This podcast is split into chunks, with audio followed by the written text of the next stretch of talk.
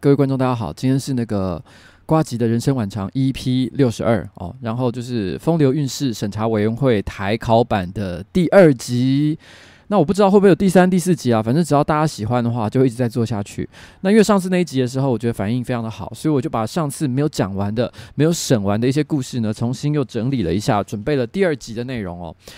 然后，不过在惯例啊，按照惯例，每次那个节目开始之前呢，我一定会先聊一些五四三，慢慢的等人群聚集嘛。哦，那今天呢，我先聊个最近在我房间里面发生的小事。前几天呢，在我家哦，我老婆的房间里面，其实有常常看我直播的就知道，其实我跟我老婆是分房睡的。那我老婆的房间里面突然出现了一个跟巴掌一样大的蜘蛛。哦，应该是拉牙啦，我猜，但是我不是很确定，因为我毕竟不是昆虫学家。然后蜘蛛其实也不是昆虫，但不论如何，总而言之呢，就是一个神秘的生物哦，一个像蜘蛛一样的东西出现在我家里面，跟巴掌一样大，非常的可怕。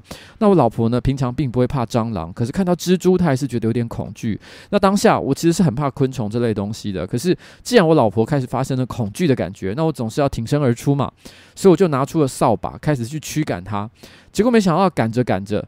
结果他竟然被我赶到我个人的房间里面去，而且我的房间非常的乱，杂物非常多。一瞬之间，我就不知道他在哪里了。我找了他一个小时，我还是没找到这个东西。所以我后来到最后，因为已经很晚了，那时候已经凌晨，大概快要一点，我决定要准备上床睡觉。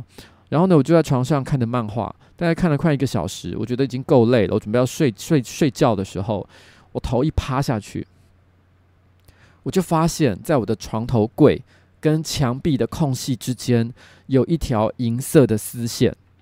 就那样一条银色的丝线，就在我的床头柜和我的这个墙壁的夹缝之间，距离我的床、我的脸大概只有十五公分左右，也就是有很高的几率，它就隐藏在那个墙壁的夹缝里面，距离我大概可能只有十五二十公分。但是当时我实在是没有力气去把它翻出来，我真的很想睡觉，结果我就一整个晚上失眠，因为我一我只要稍微快要睡着的时候，我就会开始突然惊醒，说到底那个蜘蛛会不会突然跑出来？然后第二天早上，呃，我就跟因为我失眠了一个晚上，睡得很不好，我就跟那个上班不要看的同事讲了这件事情。我问说：“你们有人敢杀蜘蛛吗？”哦，每个人都说敢，可是每个人都说你干嘛？它是好，它是有益的一个呃生物，可以帮你抓蟑螂啊。然后蔡哥也说：“如果是我，我就不会杀。”哦，每个人都讲得很好听。妈的，你们自己想象一下，跟巴掌一样大的蜘蛛就在距离你二三十公分左右的地方。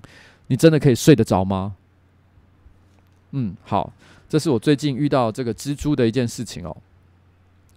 然后，那个我们今天刚上了一支新影片嘛，我想那个在上班不要看那边，我想可能很多人都已经看过了。这一支影片呢，是我们跟浩浩合作的一个 QA 饶舌歌哦，他们是九十万 QA，我们是四十万 QA。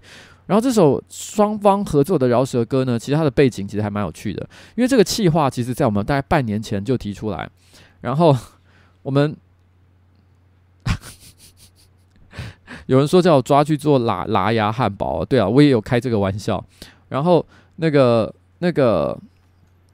呃，这个这个企划其实半年前我们就跟浩浩一起想过，因为那个时候正好有一个厂商哦，我不要讲是谁了，反正那个时候有个厂商呢，同时找了我们跟浩浩，想要一起来合作一个一个业配。当时我们就提了这个案子，我们觉得会非常棒，非常有趣。可当时被那个厂商打枪，其实我们是非常不服气的，我们心里觉得说，干这个厂商真是看不出来这个气化的潜力所到底在哪里。不过我们一直把这件事情记在心里面，一直到半年后，也就是最近这一个月，终于遇到一个。其实我们就是这样，我们常常会有很多很多的企划，然后呢，都放在我们的资料库里面。只要遇到合适的厂商，我们就会尝试想要卖它。那终于把它卖出去了，然后于是合作，诶，一上线，哇！我觉得按照目前可以看到的这个观看数字、跟留言、跟回应来讲，我觉得看来数字是非常非会会非常非常的漂亮，所以让我有一种扬眉吐气的感觉啦，就是好像。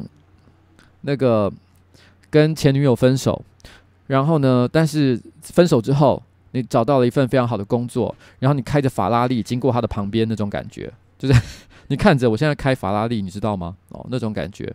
但是这个影片呢，我觉得有个蛮有趣的事情，就是，呃，我刚在下面有看到一个观众的留言，哦，他上面他是在浩浩那边留的，他就说他是这样说的：哎，奇迈，你只剩一周了。不要再搞这些有的没的了，哦，真的很危急了哦。他这样子警告他，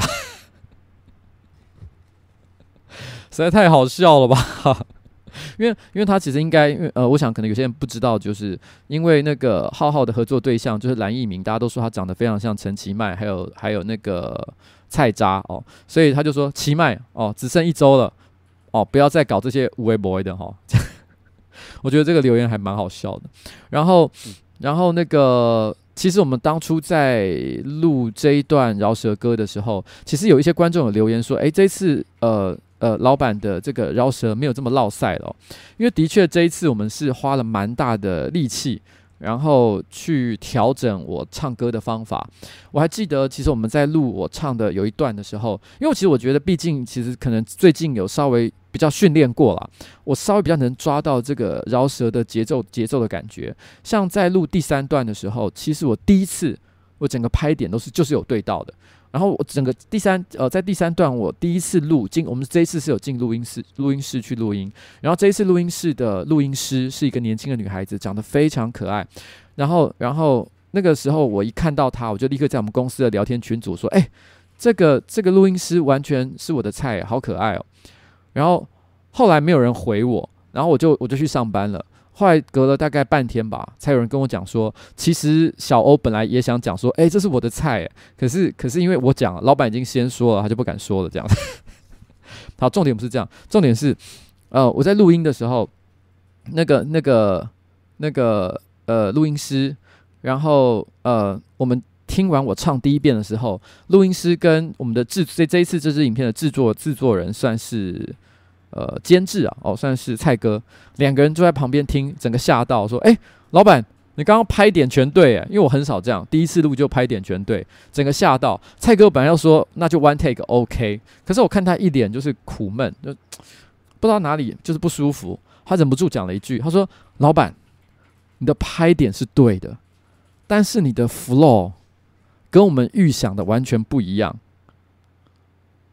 他又犹豫了一会，他终于说：“你现在这个 flow 感觉好老派，我有一点不能接受。”我当我当时心里，我到现在还是搞不太懂，因为我自己是没有把那两个不同的版本留下来啊。到底这两个 flow，我应该把它找出来才对。到底所谓的老派的 flow，我明明拍点都对的，为什么要叫我重录？还还跟我说我的我的我的我的这个这个 flow 很老派？到底什么是老派？Old school 的嘻哈不行吗？哦，我也搞不太懂。不是鼠来宝，我不是鼠来宝。好，然后那个。刚刚呢，还有呃，有观众在那个影片下面留言，这个留言真的很屌。他就说，他说他走在路上，可能在餐厅吃饭或走在路上的时候，他正在看这一支影片，可他突然发现，他是个男生，他突然发现站在他旁边的女生也在看同样的一支影片。哦，就是看那个那个我们刚刚这首饶舌 Q&A 的影片，然后他就跑去跟这个女生讲说：“哎，你用你的手机，你也现在用手机在看这支，我也在用我的手机看，要不要你看浩浩那个版本？我开上班不要看版本，我们两只手机联合一起来看，你觉得怎么样？”哇，我都还不晓得还有这样的招数啊！各位同学哦，今天是风流韵事审查委员会哦。这个这个这么好的一个范例，我一定要拿出来讲。这就是典型的风流韵事了，你们懂吗？他居然可以拿浩浩跟我们这一次的叶配合作，变成一段佳话哦，真的是完美哦。这个男生真的是天生撩妹的专家。那 我现在已经把这个线索放给大家了，大家就知道该怎么做了吧？OK。好，然后那个贝尔先生说，呃，也可能是小姐，他说晚安，今天上的影片真的很棒。然后吴宗玉说：“今天是我的生日，虽然我不是台北市民，但还是许愿瓜吉跟柯批都能够当选。嘿，那个宗玉啊，那个生日快乐！那我也希望我可以当选哦。哦，其实说真的，在一个礼拜之前。”我不知道我会赢还是会输啦，我没有什么太强烈的感觉，我甚至于觉得自己输的几率应该是非常高的。但是我当然还是抱着就是必胜的决心，继续在做选举这件事情。但是说也很奇怪，这也可能是我生病了还是怎样。最近这一个礼拜，我突然有一种强烈的感觉，觉得我会赢诶，我也不知道为什么。我不是现在在胡说八道，有些人在选举的最后一周会说什么选情告急啊啊，也有人会。明明可能呃快要选输了，但是会营造出自己民调很高的一个姿态哦，告诉他说大家不要放弃哦，请大家记得还是要把票投给我，不要放弃你的那个信心。我完全跟这个都无关，就是我单纯自己个人，因为最近这一两个月来，我每天都上街头，我可以感觉到我每我每天上街头的那个氛围微妙的在改变当中，但也可能是我搞错了啦，我就是有一种嗯，怎么好像有一种。一切都在越变越好的感觉，我搞不好真的会赢诶、那种信心突然就跑出来了。所以谢谢你哦，谢谢你把这个愿望许给我。然后其实呃，大家有看呃呃我自己频道的上一支影片，就是就是那个呃佳佳哦，我们的竞选我的竞选团队的算是核心人物哦，主任哦，佳佳她有在生日的时候也许愿，希望我可以当选哦，谢谢。然后，可是这个这个礼拜，其实他们做了一件很还蛮白烂的事情，就是我这一次封面在讲的故事。因为我临时起意想说要去高雄拍一支短片，哦，有一个特定有一个比较特别的主题，我想要到高雄去拍一下。那我想象中啦，大概就是三四个必要的工作人员，包含我在内，搭着高铁，然后呢下去哦，赶快拍完，赶快就回来，非常的轻松简单哦。然后呢，不要花太多的时间，因为现在台一日。北高配加上这个这个高铁的帮助，其实并不是很困难的一件事。可是呢，突然之间，我还没有挑工作人员，一个一个都跳出来说：“诶，我想去，我想去，我想去。”我的竞选团队这边呢，其实大概总数有十个人，每个人都说要去。我就心里想说，哪有这么多的工作给这么多人的做？难道说十个人都要买高铁票来回吗？这成本也太高了吧？然后他们就开始说：“诶，我们有很多人都可以开车啊，我们可以开车下去。”哦，不会花这么多的钱。可是开车其实很累，因为开车来回哦，大概可能就要八到十个小时左右，是非常辛苦的一件事。我心里想说，我干嘛做这件事情？我本来想要骂他们的，说你们以为这是郊游吗？还是小朋友办家家酒？结果突然之间，他们说了一句话，他说：“可是老老板，再过十天选举结束之后，搞不好我们这个团队就要解散了。因为如果我我败选的话，我们不能够一起留下一个美好的回忆吗？”他这样讲完，我就心里觉得，哇！如果我这时候，我这时候还能说 no 吗？所以我就只好就是。把一团人十个小朋友莫名其妙的带到高雄去绕了一圈，唉，我到底是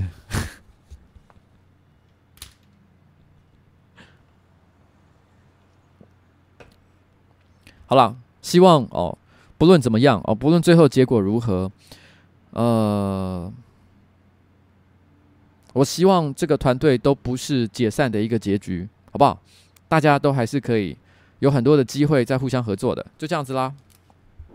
嗯，好，然后呢，接下来我们要开始进入今天的风流韵事审查委员会的正题哦。我接下来先讲第一段故事哦。然后有一位低低赌低赌小姐是蜘蛛的意思吗？她说输了以后一定要 tag 这一段哦，因为说赞赞助送的 T 恤丑到她不敢穿哦。喂，你要怪这个。养兔子的东叶先生，好，东叶，他是一个在我们影片里面永远都穿同一套衣服的一个男生，然后呢，长得白白净净的，有一点点韩流帅哥的感觉，然后呢，那就是他设计的哦，要怪怪他。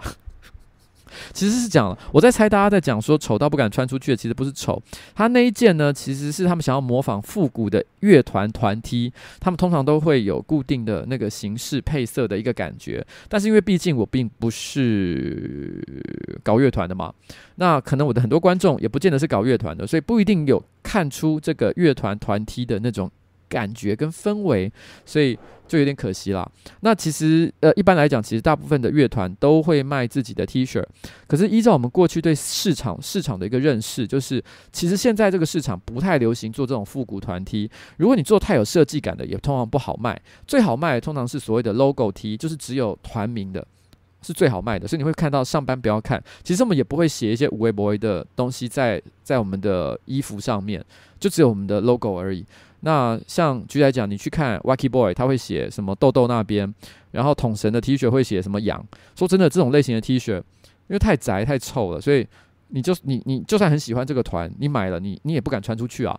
所以只能说这些道理我都懂，只是说这一次的设计呢，我还是放这个团队的人尽情的挥洒他们的创意，因为毕竟我觉得这一次的 T 恤不是为了盈利，只是一个纪念性质的东西嘛，所以呃。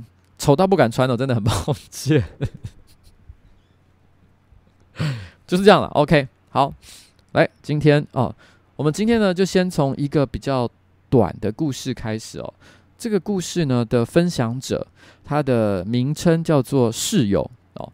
那他是说这样子，他说他在准备，她是个女孩子，他说他在准备考高中第二次机测的时候，他每天呢都在社区的图书馆念书，然后那一天呢是在图书馆里面偶然遇见了那个人，然后呢那时候是时隔三年的一个相遇，他说还记得，他还他说那时候记得他在念那个国中的时候就认识他了，然后每天呢他都会和他一起去社区的这个，呃他说那时候他们在社区是念一所非常严格的私立国中。然后，然后呢，他很这个顺利的哦，第一次机测就考上了建中这样子。然后呢，他们两个在高中的时候呢，每天早上都会。这个到图书馆一起去念书，然后晚上回到家呢，也会这个讲电话聊天，这变成是我们的一个日常。有一天呢，我们家的小狗狗，就是这个女孩子的小狗狗小苹果，因为先天的肝病过世了，我哭了好几天，日也哭，夜也哭。我们的日常就在这个念书、聊天和思念小苹果，一天一天的就过去了，一直到基测结束，然后呢结束哦。放榜，然后新的学期开始，这样的日常不知不觉就远离了我们。默默的，我们已经完全没有再联系，完全没有了彼此的消息。他们本来国中的时候就认识，然后到了高中的时候呢，曾经有一段时间每天都在一起念书。但是呢，随着就是这个时间的过去，慢慢的这样的联系开始变得松动，然后没有再继续联络了。一直到三年后考大学的学测放榜了，然后有一天呢。他突然用脸书私讯他，就在念高中这三年，他们几乎都没有联络。他突然私讯这个三年都没有联络的朋友，他说：“我考上兽医系了，这样子未来我就可以救更多的小苹果。”这个女孩说：“我没有办法形容我这个时候内心的感动和开心，只是回你一句。”那太好了，虽然我们之后又再也没有任何的联络，但是这句话以后我还可以，我就可以救更多的小苹果了。这句话还一直在我的心里面。其实这段故事呢，没有非常的符合风流韵事审查委员会的主旨，但是因为我觉得这句话其实真的蛮感人的，就是即便过了这么长的一段时间，这个男孩子他还记得这件事，而且。也许他只是刚好就是考上了兽医系，然后呢，顺便你知道拉个赛也是有可能的。但是至少他有心记得这件事情，不求回报的，然后呢，做出了一个像这样小小的一个表示，不论背后的动机是什么，也许可能只是想看看有没有机会约个炮，这也是有可能的。但是我愿意相信，这是一个人生过程当中难得的一个很小的温暖交汇的温暖过程，嗯。我喜欢这个故事。好，呃，刚刚有一位呃李李李李先生、李小姐，她说蓝染蓝蓝染，你什么时候产生了？呃，anyway，哦，希望你当选。哦，OK，我懂你的意思。呃，他是想说就是镜花水月是吧？哦，什么时候产生了我会赢的一个错觉是吗？哦，是是是，也可能真的是中了一些怪招啊。但我真的内心有一种嗯嗯嗯。OK，然后丸子说呢，上班不要看解散的话呢，我的生活就变黑白了。不会哦，我一定不会让他解散的。然后猪排拉面的随便拍说真女友哦，瓜吉要当选哦，晚安哦，晚安。好，我们现在来看第二个故事。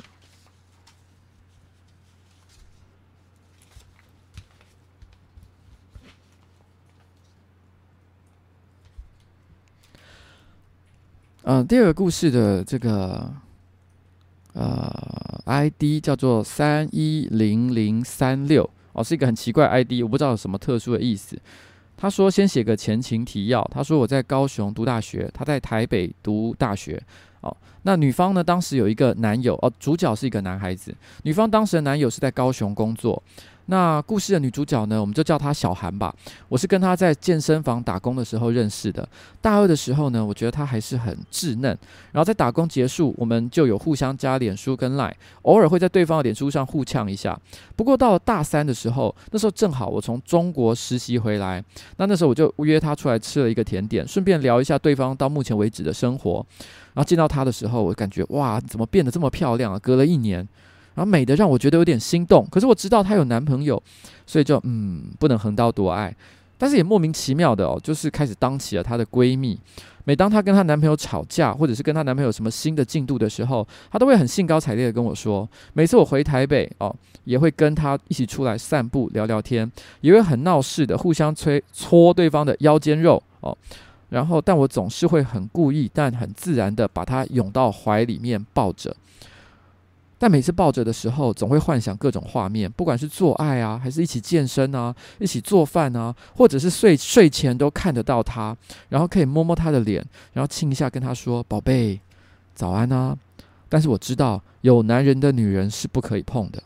可是相处着，我们越来越融入对方的生活。不管是互呛健身的菜单怎么变弱了，还是互相分享那天变得呃发生的好玩的事情，亦或者是半夜三点用电话陪着她聊天，听她说她男友种种的不守信用，这样相处下来会发觉，诶，我好像一天没有跟她聊天，就会觉得怪怪的。她也有这种感觉，我相信，久了。这种就变成一种微妙的关系。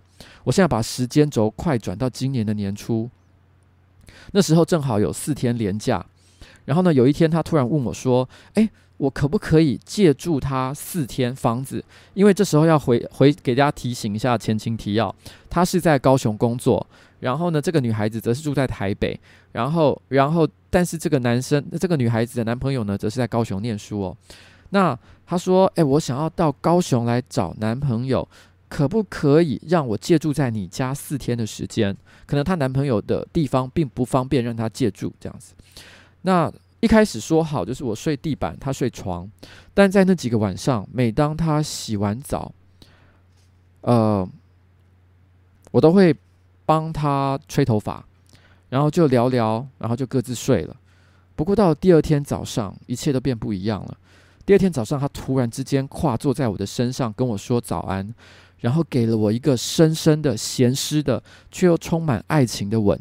趁他吻得出神时，我一个翻身把他压在身下，然后霸道却温柔的回应他的激情，手也不知不觉的把他的胸罩给脱了，慢慢的往下进攻到女人敏感的胸腹等等，一个不小心就在脖子。种了一个大大的草莓。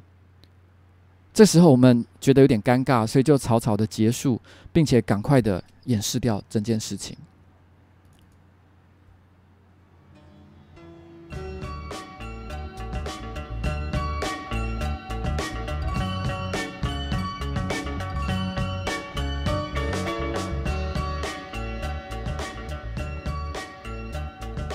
到了晚上，她的男朋友。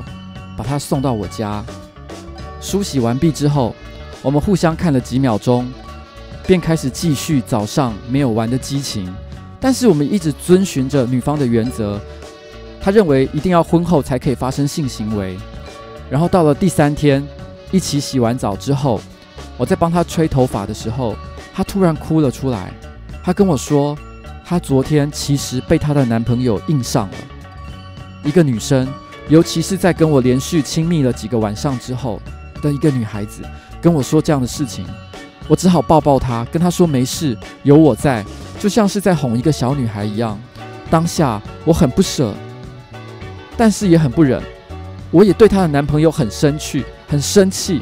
但她突然一个拥吻跟我说：“今晚我们就不要管什么原则了。”虽然对我来说是件很兴奋的事情，在种种的前戏做足了之后，床都湿了，但是要进去之前，我刹车了。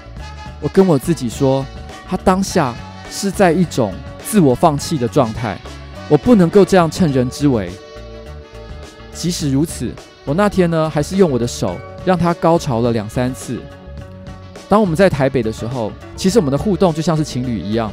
不管是台面上，或是私底下，或者是在某些公园的阴暗角落，做着一些国高中情侣才会做的事情，直到有一天才发觉不行，再这样下去，就算我可以名正言顺的当她的男朋友，可是开头不对，就都不对了。之后借故吵了一架，就变变渐渐的疏远了。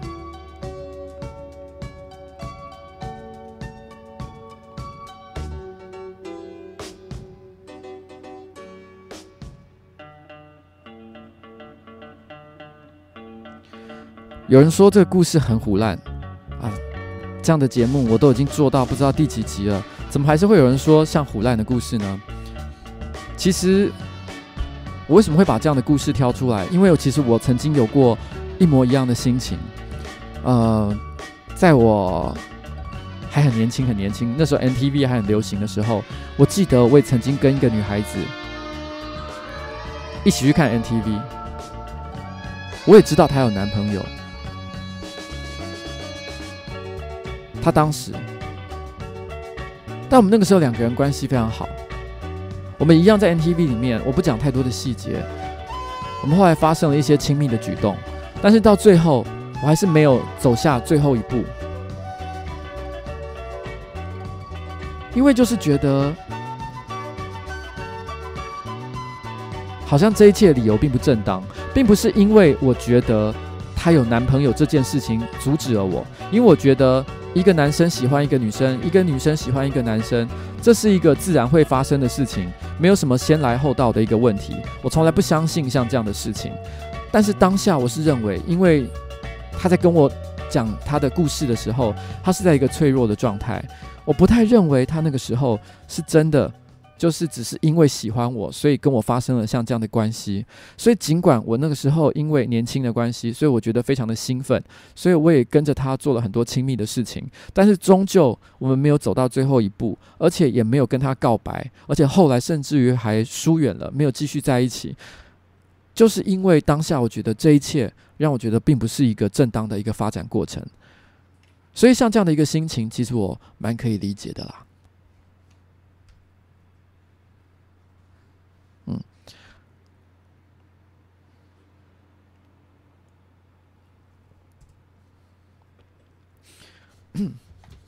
有人说这个居然刹得住哦，其实我人生当中像这样刹住、刹车、刹过车的经验，其实倒是还蛮多的。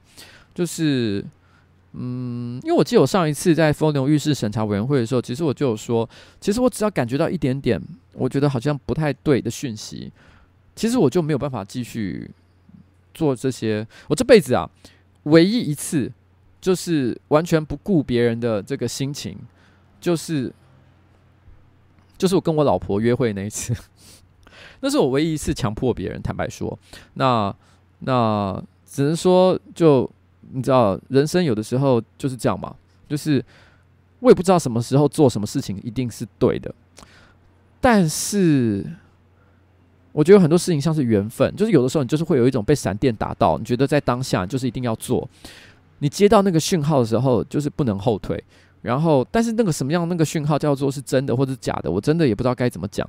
因为我觉得不只是男欢女爱啦，包含创业，包含我在人生工作当中，有时候经历一些需要冒险的时刻，其实我都是一瞬之间突然感觉到一阵很奇妙的电波，告诉我说就是现在。哦，你不能，你这个时候没有后退的余地。然后我就做了，嗯。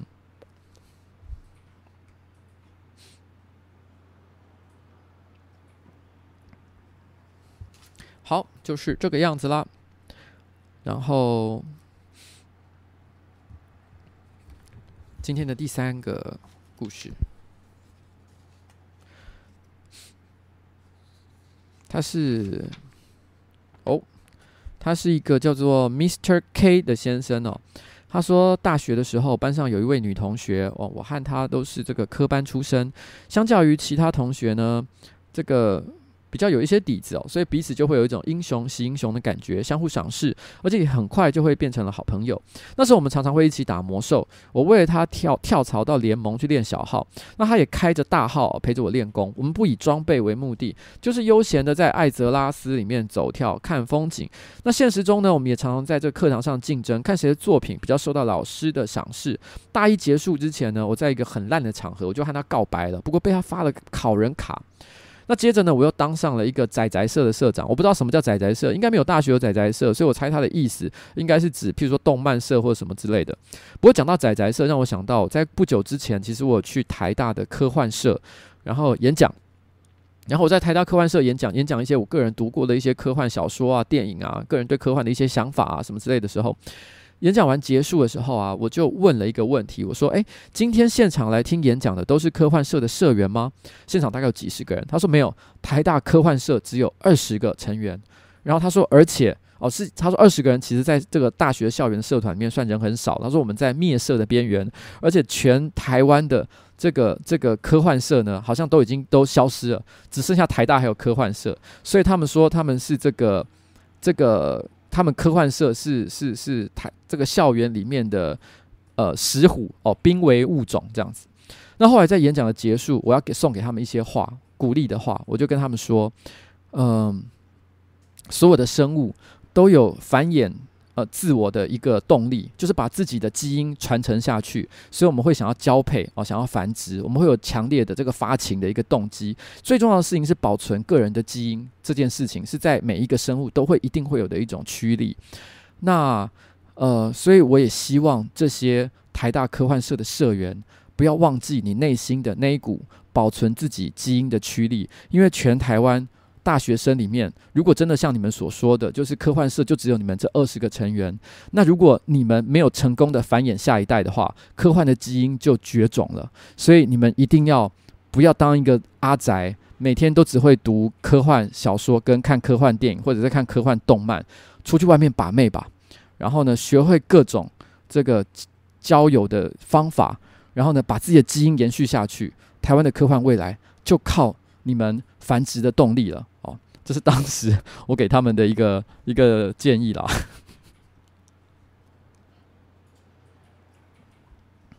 好，那我不知道这是题外话哦。我们回到这个他的故事。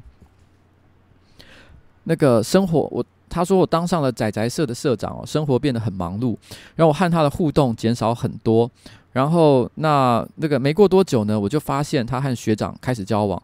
不过我也没想很多啦，我就依然和他维持朋友的关系。有时候呢，他也会找我来聊心事。后来想想，他也许是因为和学长吵架了吧。而我们就保持朋友的身份，就毕业了。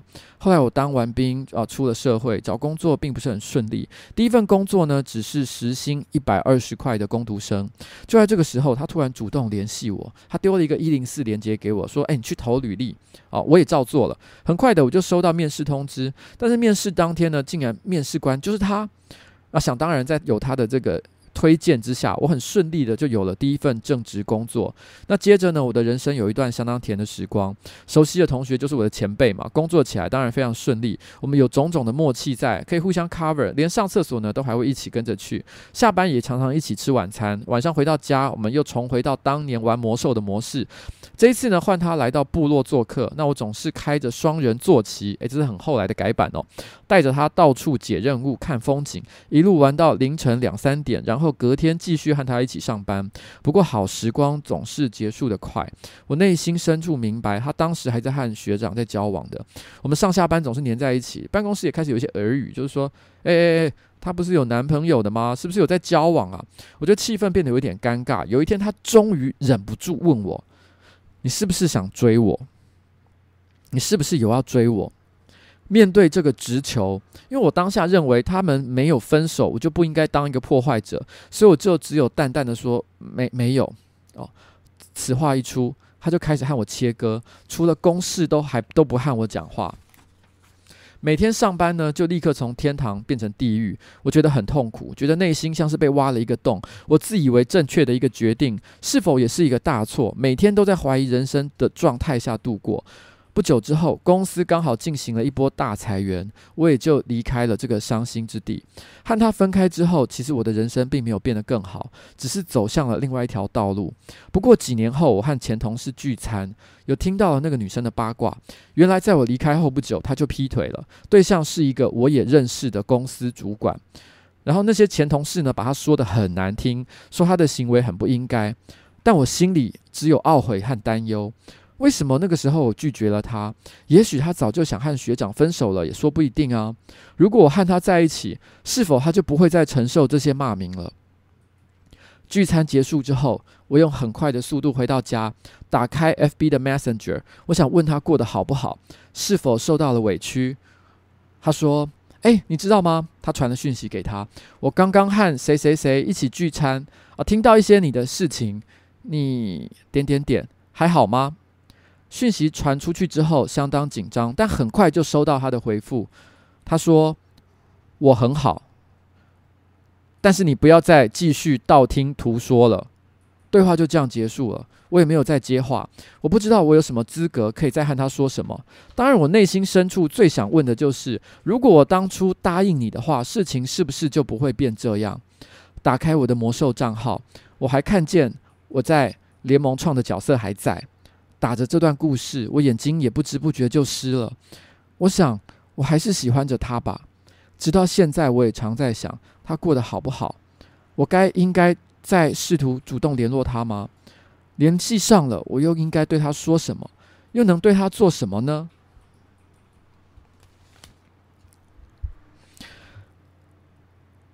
我现在用风流韵事审查委员会的角度来看这个故事。第一个。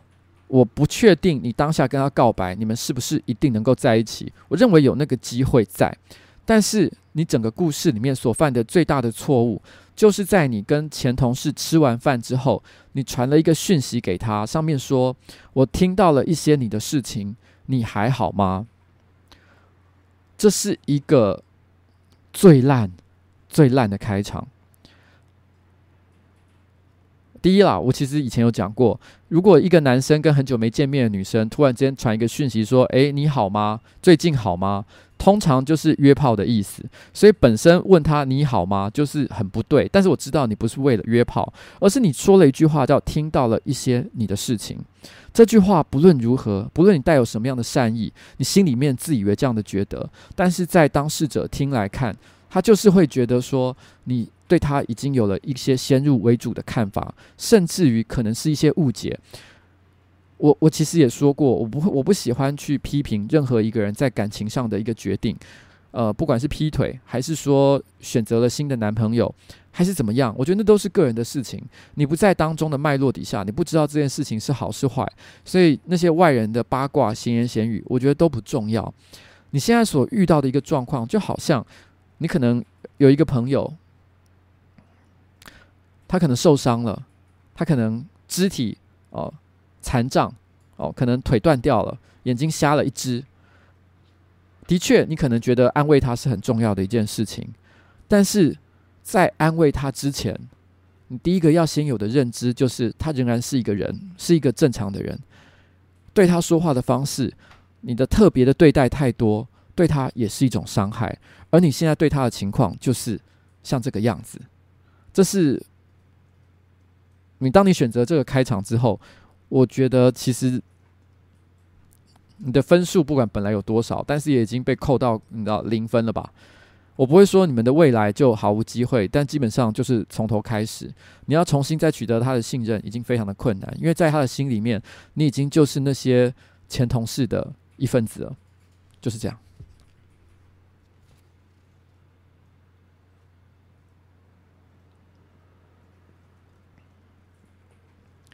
好，所以希望你不要觉得太难过哦。我知道其实你是非常良善的一个意思，但是毕竟这个世界不是你认为你的出发点是良善的，一切就会是往好的方向走。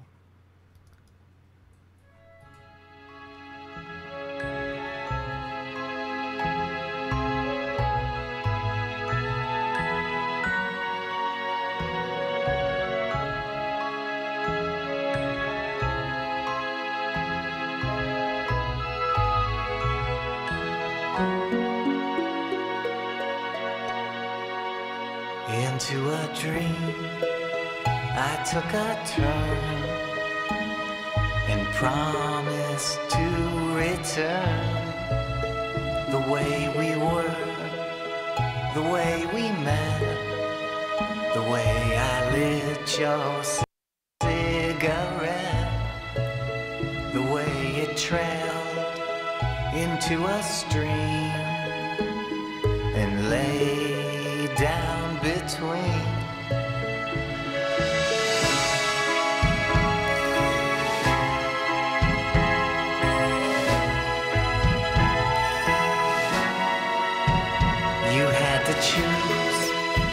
side to lose and divide yourself into the way you were long before you were a walking civil war. But you forget where the road goes, and tonight it shows.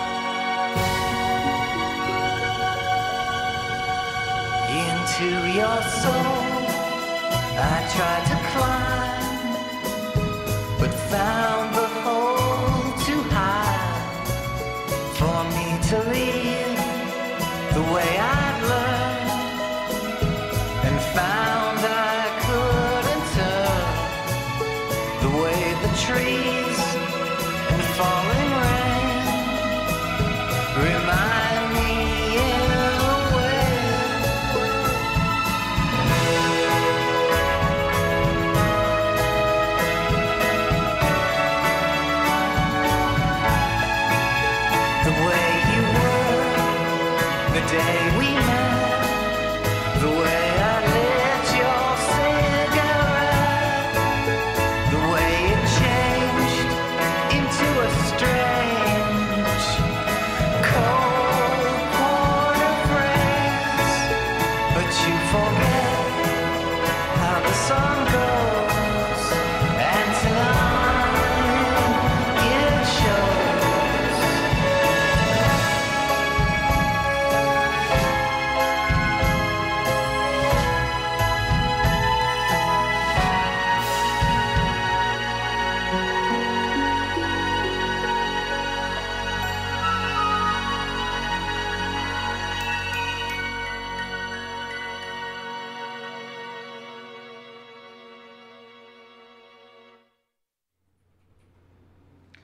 啊，刚刚那首歌呢是 Mercury Reef 的 Tonight It Shows。Mercury Reef 的团名翻译过来大概就是水星逆转。然后呢，Tonight It Shows，它这首歌大概在讲的意思就是今晚终于你知道见识到了。然后你知道吗？那些我们在一起的日子啊，然后那一我们相遇的那一天啊，我们过去的种种啊，然后呢，终终变得终于你知道吗？就是。走上了分歧的道路，不再像当年一样，大概有点像这样的一个意思啊，就是在今晚，我终于感受到了这件事情哦，美好的事情就不在了。呃，伟汉说不能再继续听了，明天上班会没东西可以听。呱吉选举加油，好啊，我会加油的。谢敏修说帮我拉了三票，我也谢谢敏修哦。哦，好，那我们现在继续。接下来呢，下一个故事啊，下一个故事，Mercury Reef 哦，这是一个我还蛮喜欢的一个团。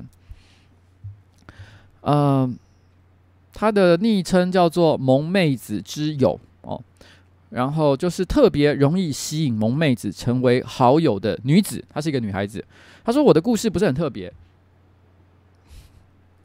如果有被选中的话，就先谢谢瓜吉了哦。所以你可以，你可以谢了，OK。”然后呢，今天是我与恩啊认识的第十一年啊，距离这件事情其实已经六年过去了。虽然早就释怀，但是身为一个八十七趴异性恋者的我，依然弄不清这究竟算不算是情爱的爱，也不晓得那个时候真做了什么，又能走多远。那恩呢，是我很要好的一个朋友，是一个女孩子，我们无话不说，随时都黏在一起。从出门上学到放学回家，永远都是一起走的。听音乐也肯定是两个人分一副耳机靠在一起听，拥抱耳语就是家常便饭。那我们两个都是长得非常像女孩子的女孩子。我想她想要表达就是说，她们不会给人一种就是比较刻板印象的那种女同志情侣。然后可能一个人比较中性一点，一个人比较女性化一点，像这样没有，他们两个就是普通的，可能高中女生穿着制服，然后下课的时候会一起，你知道吗？用同一副耳机听音乐这样的一个感觉，因为他们两个都是长得很像一般女孩子的女孩子，所以不会被人指指点点，因为反正就是因为对于大家来讲，女孩子之间女彼此非常亲密是一件很常见的事情。那或许女性间的友谊总是黏腻了一点，所以那时候我们的很多小动作啊，都比许多情侣还要来得更加暧昧。老师呢，还常常开玩笑说：“哎，你们两个赶快去结婚好不好？”甚至后来不少人都以为我们两个，哎，是不是真的是一对啊？但是在这类举动当中，我只有觉得舒服，没有太多其他的感觉。可能我本来在这方面呢就比较冷感，也可能是这些呢早已就烙印成了习惯。或许就像当初日记所写的，我只想他当时在日记曾经写过一段话，说：“我想做恩的骑士，永远的保护他，达成他所有的愿望。”哇！我不知道有没有人看过有一部呃呃呃动画哦。叫做《少女革命》哦，里面就有点类似像这样的一个描写，很好看，超级经典。然后，然后在这个没有告白，一切都隐晦到不敢轻易确定的一个情况。我们之间的承诺呢，只有永远都是最要好的朋友，以及最重要的人。没有人敢踏踏出下一步，也没有事能够让我们真正的跨出去。那恩是因为我才来到那间小补习班的，我们一待就是四年哦，上上下下都混得很熟。我成绩好，做什么老师基本上都不会管，那可以这么说。所以当时呢，我们去补习班就只是为了跟彼此腻在一起而已。下了课之后，两个人都会在教室里多待半个小时，才一起走路回家。那天晚上就跟平常一样，我们等到所有人都走了，还是留在熄了半边灯的教室里面靠在一起说话。不知道怎么的。我们就聊到某一次，就是惩罚的 Pocky 游戏，他这边没有太解释，但我猜的是，可能是他们玩一个游戏，惩罚的 Pocky 游戏，就是要互相一起吃同一只 Pocky 的巧克力棒。然后 N 突然说了一句：“如果是跟你的话，我完全没关系呢。”说完，就真的在我唇上轻轻的碰了一下。接下来的事情，我脑子成了一团浆糊，我记不清楚。我只记得那个晚上，我们彼此在彼此的身上摸了很久。我确定我不排斥女性的身体，只是后来我不晓得是因为害怕，还是别的什么说不清的因素，或者是太晚回去怎么样的，所以我就最后说我怕爸爸妈妈会生气，不敢太晚回家，我就先喊了停。最后，我们像平常一样一起走回家，只是一路都很沉默。我想恩可能是生气了，而且气得不轻，我也不知道要说什么才好。就这样子，我们见面频率越来越少，慢慢的变成半年、一年一次。我们到现在还是没有谈过那一天晚上所发生的所有事情。如果那个时候我稍微有一点点勇气，不要那么被动，那么害怕，是不是我就趁着这样的气氛，就直攻本垒了呢？或许情商再高一点，也许我不会变得这么可笑的一个结局。不管怎么样，多想都是枉然了。天时地利占了，我人却因为害怕在最后一刻收了手，不上不下的，弄得大家都尴尬。或许这也是最终我和恩渐行渐远的原因之一吧。而这段回忆也随着时间落入我尘落落得我尘封到我心底的一个下场。这个故事其实本身没什么好评论的，因为依照这样的发展，我认为当然是可以做下去的啊。但为什么我要说这个故事呢？单纯的只是因为这样的故事听的就是很温暖，心情很好，很舒服。这样的画面，我看着这段文字的时候，没有一个人，没有人像我现在在做的事情一样，是用麦克风再把这段故事说出来。但我光只是看着文字，我脑海中的画面就已经美不胜收。所以，我觉得值得分享给大家听听看。那，呃，但是说实在啦，我想我猜测这段故事应该是发生在高中的时代吧。我认识蛮多在高中时代在学校里面曾经就是跟女孩子交往过的女孩子。那，嗯。我基本上是没有听过有把这个旅程走完的，绝大多数的情况都只是一小段冒险的历程。那但是即便是这样，我觉得也都非常的值得回忆，也不是一件什么不好的事情。嗯，嗯，就是这样。所以我只能说，也许虽然没有发生，但是。我不认为就是发生了之后，你的人生就一定会有什么剧烈的一个改变。我想大家都还是就跟不管是跟男生还是跟女生谈恋爱，它就是你高中时代的恋爱吧。嗯，就是这样。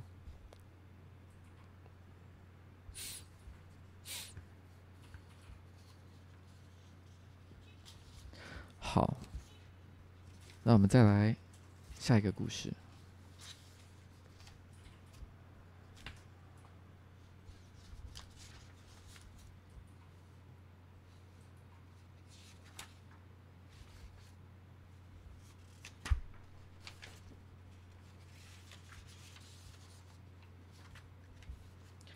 这是小四升小五的暑假哦，然后有人说我是不是在想色色的事情哦？其实没有，就是嗯，其实我不太看女同志的 A 片，就是因为你在看 A 片的时候，我先讲，我我也有些人看 A 片，也许是把它当成是这个艺术电影在欣赏，但是我看 A 片只为了实用的目的，就是为了考考而已，这个我就很坦白的承认。但是我要考考的时候，我一定要把我自己带入到，我觉得每个人看看 A 片的习惯不一样，但我一定要把自己带入到其中的任何一个角色，带入成女生也好，带入成男生也好，不管，反正你就说带入成其中一个角色嘛，你才会觉得有那个感觉。但是看两个女生的 A 片的时候，我不知道我要带入在哪一边，你知道这两个两个人的感受，我都觉得我很难以想象，所以。我没有办法没有代入感的话，我就没有办法产生任何实际的作用。所以我在看 A 片的时候，我是不会看女生跟女生的 A 片的。我几乎什么片都看，但就只有这种片，我真的完全一点都没有收藏。我的这个 A 片的存量呢，可能有好几 T，但是一部啊女女的片真的都没有。诶，就是这样。但是当你听到这样的故事的时候，我觉得重点不是对他有什么意淫或者是幻想，而是他的确很可爱。嗯。有有一种说法是这样啦，就是说有很多女生不是常常会喜欢 BL 的故事嘛，对不对？喜欢看 BL 的漫画，然后嗯，为什么这些女生她们喜欢看 BL 的漫画，而不是看一般异性恋？她本身自己可能也并不是，她当然是个女孩子，不可能是个男同志。她为什么要喜欢欣赏 BL 的漫画，胜过于看一般异性恋的东西呢？我看过一种说法，一种诠释是说，因为这样的故事。它会让人觉得抽离了柴米油盐酱醋茶那些日常生活的片段，因为两个男生跟两个男生在一起这件事情，这个这个故事本身对于一般的女孩子来讲，她就是她可以把它做得非常的唯美，完全抽离了。但也就算是性爱本身，也都跟自身好像已经没有直接的关系，你不需要带入其中，你就是觉得好像在旁观一个非常壮丽的爱情，或者是性爱，或者是 whatever，不管那个是什么东西。因为他已经剥离了正常的生活，绝大多数的 BL 漫画其实也都跟真正男同志的情感，或者是谈恋爱的方式有非常巨大的差异。那我觉得对我们来说啦，就是看一个就是两个女生在高中时代的这种甜甜的故事，也是有一点点一样的效果，就是你会觉得哇，好纯粹的一个恋爱的感觉。因为我们回想起我们高中时代，我们我们跟女孩子在一起，我们一定脑海中。有可能八十趴、九十趴，心里想的都是色色的念头。我们没，我们可能做出来的只有其中的十趴，是因为我们的道德，呃，内心的一些伦理道德观念钳制了我们自己的行为。但是我们脑海里想的东西都很脏，没有那么的纯情。但是当你听到这两个女孩子的故事的时候，你就可以完全跳入，就是那个纯情的状态。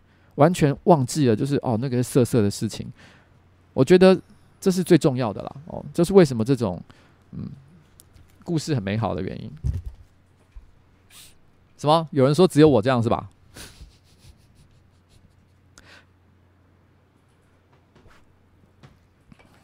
什么？怎么去？怎么会有外送茶的广告？哦，我先看一下那外送茶的广告写什么。好。我先讲一下，根据我的经验，就是问那些外送茶，其实大家要小心。如果他跟你说定价三千，而且都是三千的话，绝大多数都是诈骗哦，不要相信，没有这些事情。跟你讲那些价钱面议哦，不一定是多少的才是真的，好不好？就这样。然后不要随便乱点那些链接，就这样啦。好，我接下来要讲的故事是一个叫 TU 哦，TU，他是一个男孩子吧。他说，小四升小五的暑假呢，我从一间郊区的小学转到了一间在都市里的学校。那所以呢，同学和老师有时候我我因为刚转学，就有一些相处的问题。有一次在列队准备进教室的时候，我跟老师起了冲突，是老师误会我。虽然他之后有道歉，他当时把我一把推到了地上，哦。做出了一些有点暴力的行为，哇！现在还有这种老师，铁定被告到翻掉吧？所以这应该是比较久以前的事情。后来在上课的时候呢，不知道从哪个方向传来了一张纸条，然后署名呢是一个我跟她其实并不熟的女生，毕竟她刚刚呃换学校嘛。然后上面写着说：“哎，你有没有怎么样？”她回说：“我没事。”哦，但是。整个故事就因为这个纸条开始了。接下来他们上课的时候，一天到晚都在传纸条。哦，上课的时候，上体育课的时候，无时无刻都在找机会互相传纸条。然后呢，每天也回家也会在即时通，也会在固定的时间里面聊天。哦，即时通哎，雅虎即时通，哇，这真的应该是有点时间了。我猜现在的年轻人也不会使用雅虎即时通了。渐渐的，我们的关系越来越好。然后有时候的交流呢，我甚至觉得已经超过了友谊。有时候甚至还会互互相故意哦，对异性互动来试探对方是不是会产生嫉妒的反应。那在越来越了解他的同时，我发现不了解还是占比较多大的部分。他的朋友很多，其中也不乏异性，但是呢，他也都不太喜欢跟我谈他自己本身交友圈的那些朋友。她也有男朋友哦，一直都有。我看到这一段的时候，第一个反应是，大家回头想一下前情提要。她是小学四年级跟五年级转学哦，所以他们基本上是可能小学五年级的学生吧。然后她也很轻松的说，她也有男朋友，小学五年级也有男朋友。OK，好，是一个很帅、很高、很会打球的同年级学生。反观我长得矮，那外貌也不是特别突出。她也很鲜少跟我提到她男朋友的事情。她和她男朋友在中午的时候呢，有时候会偷偷跑去某栋楼的角落幽会。那个女生知道我知道这件事情，也希望我乖乖的不要跟来。我想象过了无数遍，他们到底在角落里干嘛？哦，有好几次我都想跟去偷看，但最后总是打消念头。可能是我怕被发现之后会跟他大吵一架，也可能是我怕自己不能接受看到的一切。但最不可能的就是我假装这没什么。她男朋友也不是没有注意到我的存在，所以她跟她班上一些比较活跃的男生关系因为还不错，然后。呃，我没有被特别的排挤，但是还是时不时会说一些闲话。简单来讲，就是这个男生呢，他在设定上，基本上他认为他自己是长得比较矮矬穷哦。然后另外一个另外一方呢，则是呃高高高富帅，然后呢，在这个校园里面可能风云人物，然后呢会跟学校里面本来就比较活跃那些男生处得非常好，他自惭形秽，这种感觉其实我也。也是非常能体会了，因为我在小学的时候，我也常常觉得自己就是班上就是比较不起眼、不受欢迎的那个人，然后我会很羡慕哦，在学校里面很活跃的男生，觉得哇，他们好棒，我希望自己将来有一天也可以像那个样子。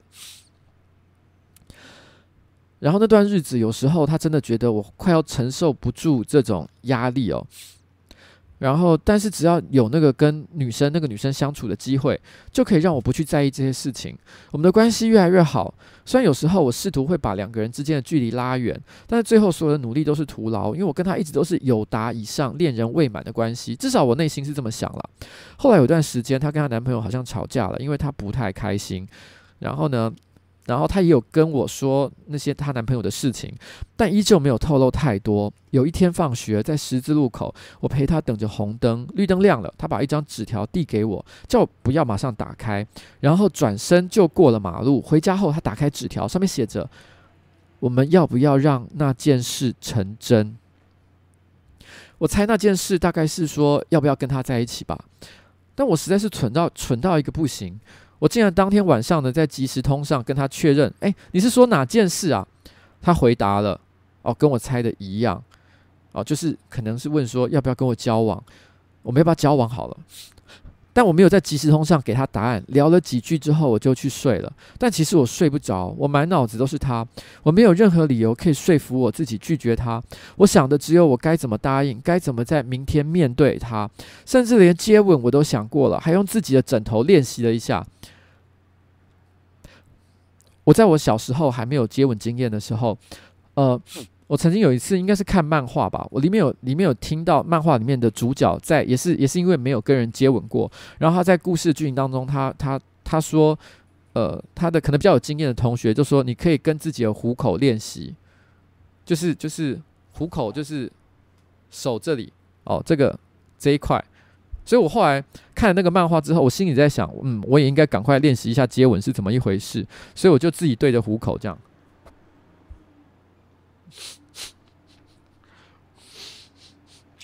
好了，这个画面不好看，我不要演太久。然后，然后，嗯，所以他说他对着自己的枕头练习了一下，我觉得我可以理解这个心情，我我自己也做过类似的事情。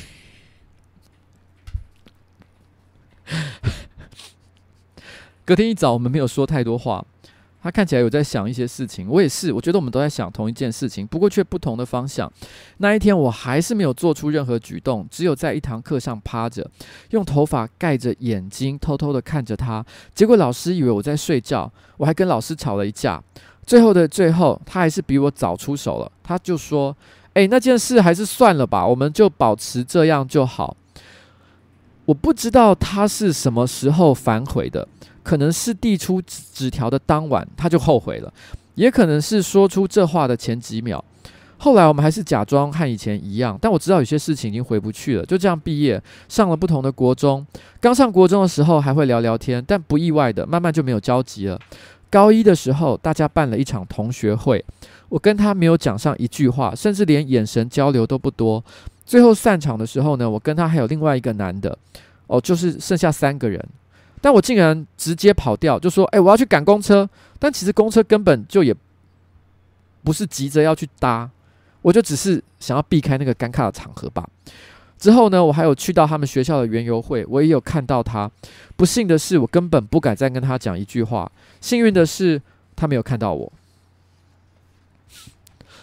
在这段感情里，我总是比较被动。也许收掉纸条的时候，我根本不该多问的，甚至直接在即时通的时候答应他也好。又也许在隔天，我应该直接面对他，把我所有讲的话都讲出来。虽然不一定会成功，但至少不会像现在一样抱着遗憾吧。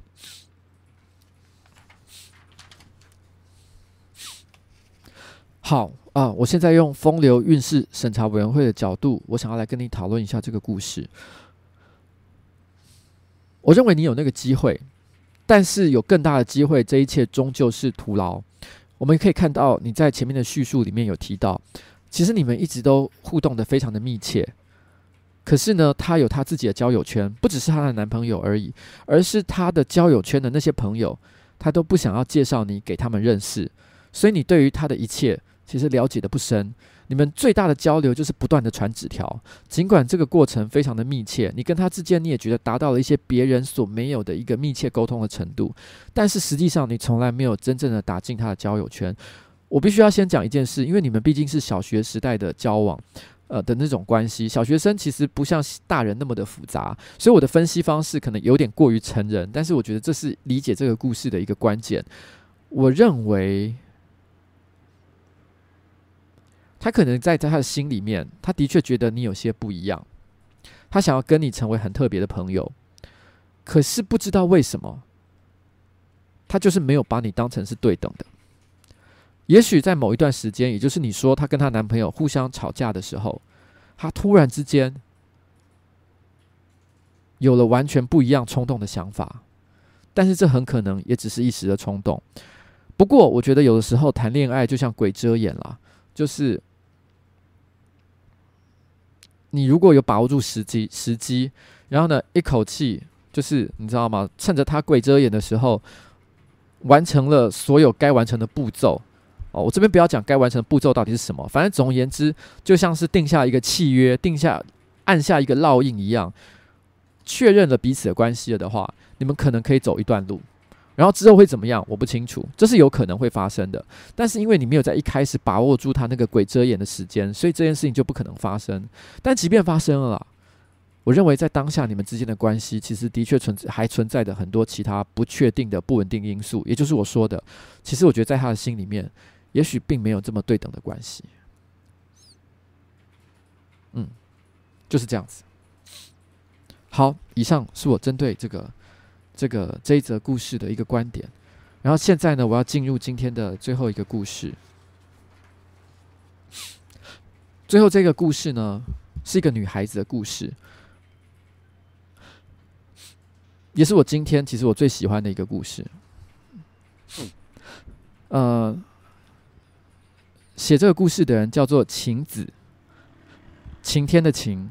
然后他说，这个故事是发生在一个叫七五三号海景套房的地方。他说：“瓜吉你好，我叫做晴子，就是《灌篮高手》当中樱木花道那个暗恋的晴子。我今天要说的故事，没有樱木追求晴子的激情，只有晴子爱慕流川枫却始终被无视的遗憾。那个时候的我，是一个剪接助理，初出茅庐，对所有的事情都感到新鲜。然后再过不久呢，我就要北北上哦。他可能本来是南部住住在南部，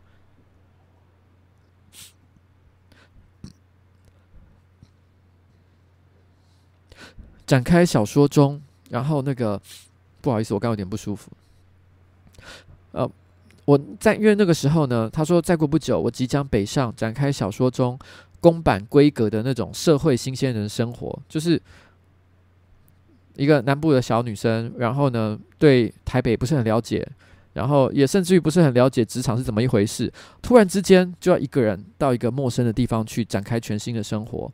他说：“我还记得我开着三吨半的货车，自己一个人把所有的家当从南部呢搬上台北的那个深夜，然后沁入鼻腔深处的那种湿冷的空气。街灯下还有一只黑白花色的猫，嘴里袅袅上升的烟，跟远方闪烁的一零一融合在一起的画面。这就是我对台北的第一个印象。我第一次见到他的时候，我感觉他是一个不苟言笑、自带肃杀气氛 buff 的人。”他长得不高，还有一个童颜的娃娃脸。不认识他的人呢，可能还会以为他是一个刚毕业不久的菜鸡。但是只要看过他在万头钻动的台北街头上，开着叠满摄影器材的七人座 MPV 飙车的帅气侧脸，就会深信他这副外表底下装着的是三十几岁的成熟灵魂。哦，这一段描写真的写得非常好。你知道，你完全可以立刻进入，就是你知道这个人，这个女生在当下。整个就像是被嗑药了一样，明明是一件很普通的事情，就是一个男生开着一台车，然后在台北街头，非常简单的一件事，在他描写之下，就是帅到一个不可思议哦。不过这也提一个题外话了，我曾经看过一篇报道，他说就是让那个女生去票，让女女性观众去票选，觉得男孩子最帅的一个时刻。到底是什么时候？譬如说是看书的时候啊，还是呃穿西装扣扣子的时候啊，还是怎么样？他就票选第一名是什么呢？是倒车哦，倒车入库的时候，就是一只手拿方向方向盘，另外一只手然后靠在那个椅背上，然后呢在那边拉方向盘的那个瞬间哦，是女生觉得最帅的时刻。所以，如果一个男孩子你们想要讨女生欢心的话，千万记得把开车的技术练好一点点哦，开车技术会影响到你把妹的功力。然后，然后身为，然后呢，在公司上班的日子，我现在继续讲他的故事。不好意思，我扯远了。在公司上班的日子呢，每天的气氛哦都很紧绷，不外乎呢就是有超量的工作，然后与分身乏术的我两个互相打架。后期所有的事情呢，我常常得一个人包办。所以我搞得我每次进公司的司的时候天是亮的，回家的时候天还是亮着。没办法，谁叫我的同事就只有我的左手和我的右手呢？那这个故事中的他，男主角，他是老板之一，他可能看我这个菜逼巴被工作搞得七晕八素，所以有天晚上他终于看不下去了，他就拿着令人感到反差萌的红色汽车马克杯，坐在离我一个肩膀远的椅子上。认真的对我说了好长好长一段，他以前如何从摄影三助一路爬到大助哦，就是最大的助理跟交手的故事。看着他眼神中那种眉飞色舞的神情，我仿佛能想象他在片场是何等的努力。三四年间都过着披星戴月的生活，每天收工回家呢，都直接倒在家门口，还得仰赖着他女朋友把他拖回家到拖回床上去安顿好的样子。我就开始崇拜起这个人。那夜之后，他便常常呢，就是趁着这是保养器材的空档，跑到我的剪接室，坐在我的旁边。有的时候只是滑滑手机，盯着愁眉苦脸的我；有的时候呢，他会捧着便当，嘴里叼着卤肉，然后像个大叔一般的跟我闲话家常。有又有时候呢，会像个幼稚的小鬼，我做做一个动作，他就问一次：“诶，你为什么要这样？”哦，还笑我做特效的时候配台语歌是很搞笑的事情。我慢慢的发现，其实这个人私底下藏着一个幼稚又可爱的模样。那时间呢，来到了一个树蝉叫得一塌糊涂的盛夏。这个女生的，我觉得文字功力是真的还不错啊，写得非常的美哦。因为公司接到一部电影长片，所以全公司的人呢都要一起下南部参与为期一个月的拍摄。很幸运的是，我跟其他两位工作人员一起被分配到面海的套房七五三号海景套房。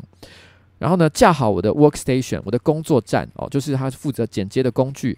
然后呢，的电脑哦，惬意的就搭在这个阳台的栏杆上，听大船入港的船鸣，底下传来的嘈杂人声，然后配上嘴里的这斗烟，感觉真棒。每晚拍摄结束后，他都会到我的房间来，然后看我今天的拍带，跟我讲讲今天现场拍摄的状况，或是一起盯着荧幕赞叹摄影师的构图有多棒。慢慢的，我发现每晚推门进来的他，语气渐渐变得柔和。偶尔还会捎来小甜点给我，我们的距离也从一个肩膀宽慢慢缩短成一个吻的距离。深夜，我身后的伙伴都入睡的时候，正是我开始工作的时间。我阅览着每天的拍带，细细品味他是如何把这些焦点细腻的。的的内容挥洒在每一帧的画面上。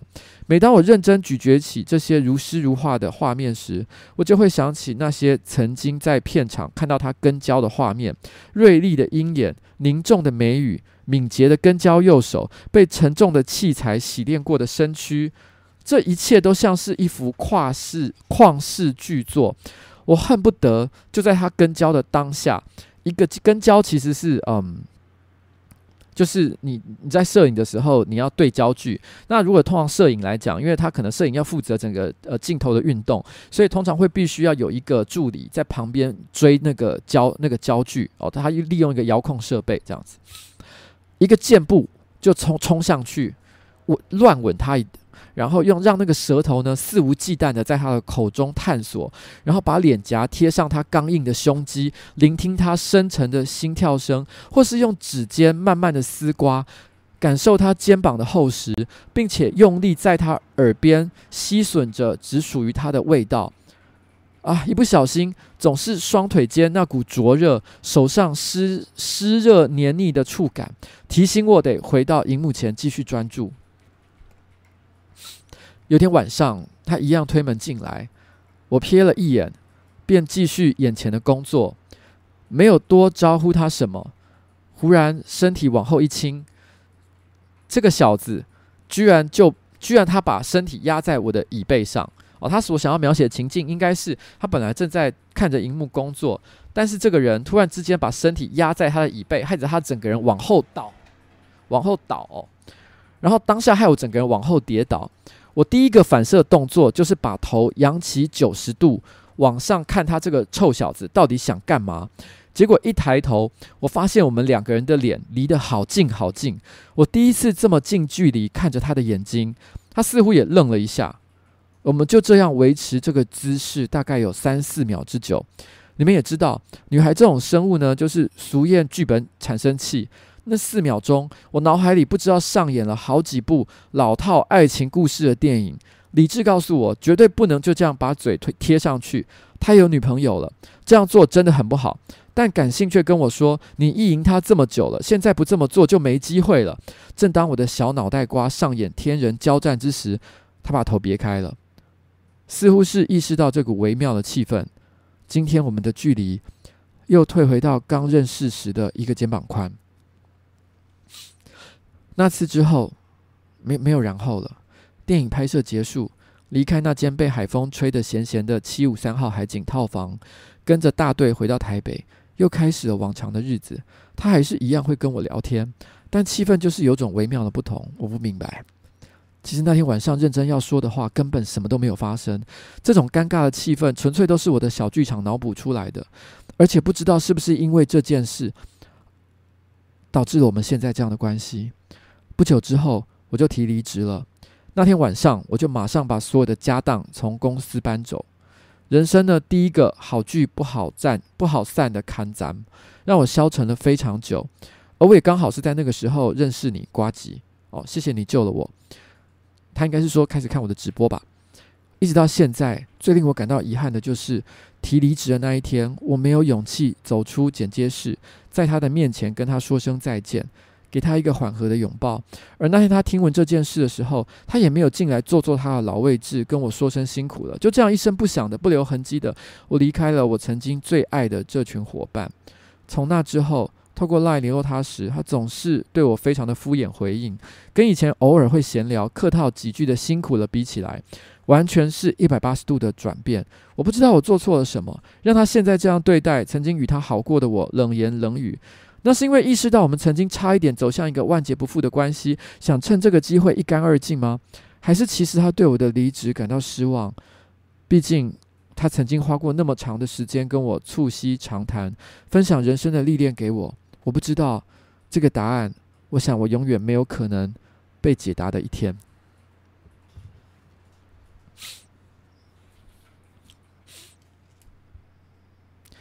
不管结果如何，我很遗憾没能在这份感情最动人的时候为他留下什么。关于他，我只记得当时我很幼稚的抢过你的手机，把我最爱的那首歌强行的留在了你的手机里面。那一首歌就是。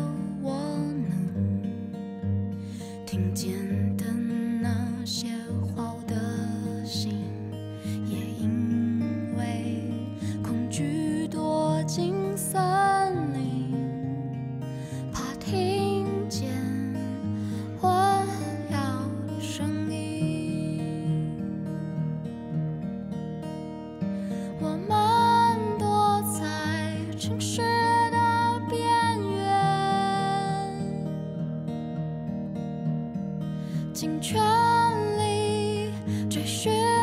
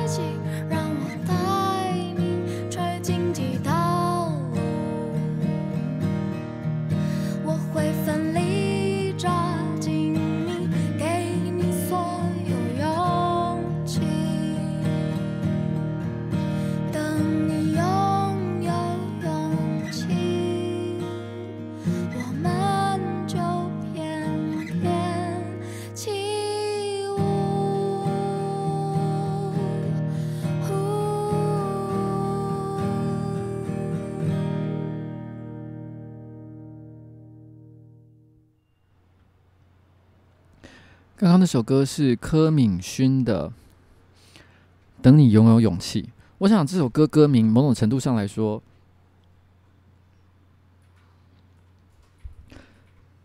也是晴子想要。对自己说说的话吧，我觉得这故事有两个点，我非常的喜欢。虽然有些人说它中间哇，形容词是不是讲太多，有点太长。不过如果你是阅读的时候，你不会有这种感觉，你只会觉得他写的那个情境非常的细腻，你完全都掉到这个故事里面。但有两个点，我觉得他写的我是非常有感觉的。第一个是那个男生。他突然之间搭在他的椅背，然后那一瞬之间，那种冻结的三四秒之间的那两个人的感觉，那中间有太多太多的信息情报在这之间挤在压缩在那三四秒里面，那一瞬间的感觉，我觉得人生当中就是有很多像这样的时刻会让你永生难忘，所以呃，这个时刻我非常的喜欢。另外就是他最后的结尾，他说他其实抢过了这个男生的手机，在里面留下了这首歌。这个女生按照她的描述，其实除了那一天椅背上这件事、椅背事件之外，其实她从来没应该没有对这个男生有过任何的明示或者是暗示，所以他们之间从来没有真正的暧昧过，就是一个公司前辈跟后辈的关系。她唯一一次做的一个冒险、微小的一个表白，其实就是她那个抢他手机留下这首歌的一个行为，而这个行为又非常非常的微小，所以让人感觉到这整个整个。恋爱的感觉，那种自制、自我克制的程度非常之高，不管是男生还是女生，我觉得都是一样。那我现在要进到风流韵事审查委员会的角度来看这件事情了，而不是欣赏一个故事而已。我认为这件事不会发生。嗯，也许我我我先讲，因为我不认识这个前辈。我觉得其实女生呢。很容易在职场上，其实尤其是年轻的时候，会崇拜呃，在这职场上特别表现优秀，然后呢杰出的男性前辈或者是什么之类的哦，会产生一种崇拜的感情。但是崇拜的感情有时候也会甚至进化成为对他的暗恋，或者是更强烈的一些感情的一些表现。那但是男生的绝大多数的情况，我觉得相较之下是比较卑劣一点啦。男生就是性驱力就是很强嘛。然后呢，每从从那个十几岁到三十岁，每天考考拿全勤奖的也是很多哦，很多比例也是很高的。所以，当他有机会的时候，他却选择了说不。这么快的几秒之间，他就选择了避开，而且从他后面开始产生了一个疏远的一个情况。我觉得在在都说明了，其实他已经不论是什么理由。譬如说，他可能对他女朋友特别的忠心哦，或者是他觉得职场上不该有任何这种不纯的交往，不管是什么样的理由，我认为都说明了他其实会做的选择其实很简单，就是他不会让这件事情发生。即便是当下你给了自己勇气，然后做出了超越的行为，我觉得应该还是不会。但是我觉得对你来说已经是一个很美好的回忆，很值得珍藏的一辈子的一个宝藏，所以你就这样子放在心底吧。那现在虽然没有再跟他见面，也不用刻意，再过十年、二十年后，你们两个都会变成非常不一样的人。那个时候，也许你们可以再好好聊当年你那时候内心的感觉，开诚布布公的聊。当成是一个过去的一个有趣的往事，也许你们两个人可以一起喝杯酒，然后抽根烟，然后这一切就云淡风轻，人生的一个故事就可以画下一个很好的句点啊！这是我是这样认为啦，嗯，好，那以上就是今天的风流韵事审查委员会台考版，然后。这个 POZ 令说好久没跟瓜吉的直播，选举加油，干杯！OK，我已经喝完了，拍谁。然后杨世成说徐连义吃大便哦，他徐连义是我们竞选团队一个非常怪异的人哦，我们都叫他徐工。